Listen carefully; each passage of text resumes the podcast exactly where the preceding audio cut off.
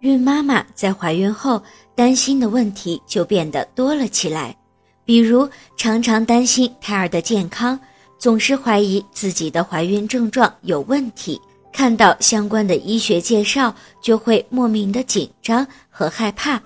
晚上睡觉的时候常常会失眠，并且有多梦的情况，这些都是产前抑郁的症状。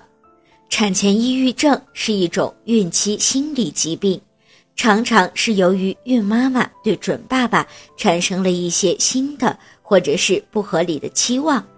当内心的需求没有被满足的时候，就会导致情绪低落、抑郁寡欢。之所以会出现这些症状，是因为孕妈妈们压力过大，想要预防产前抑郁症。需要准爸爸们多给予孕妈们一些关心和帮助，孕妈妈自己也要调整情绪，可以适当的选择听听音乐放松心情，缓解压力。